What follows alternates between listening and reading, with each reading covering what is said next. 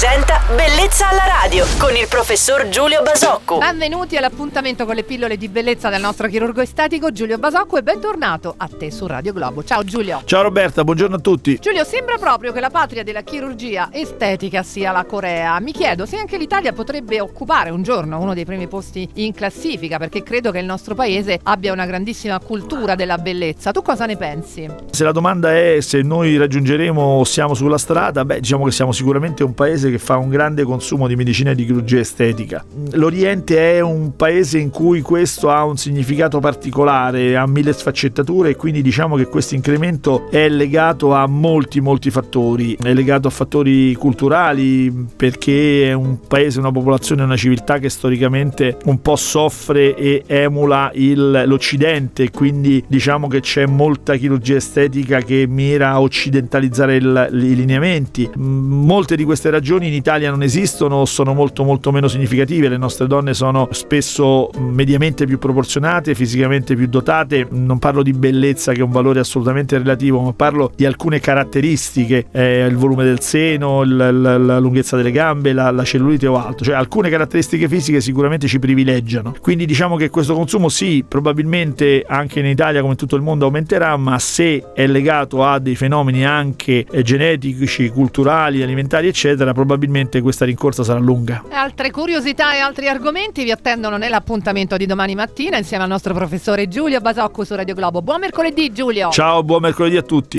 Bellezza alla radio!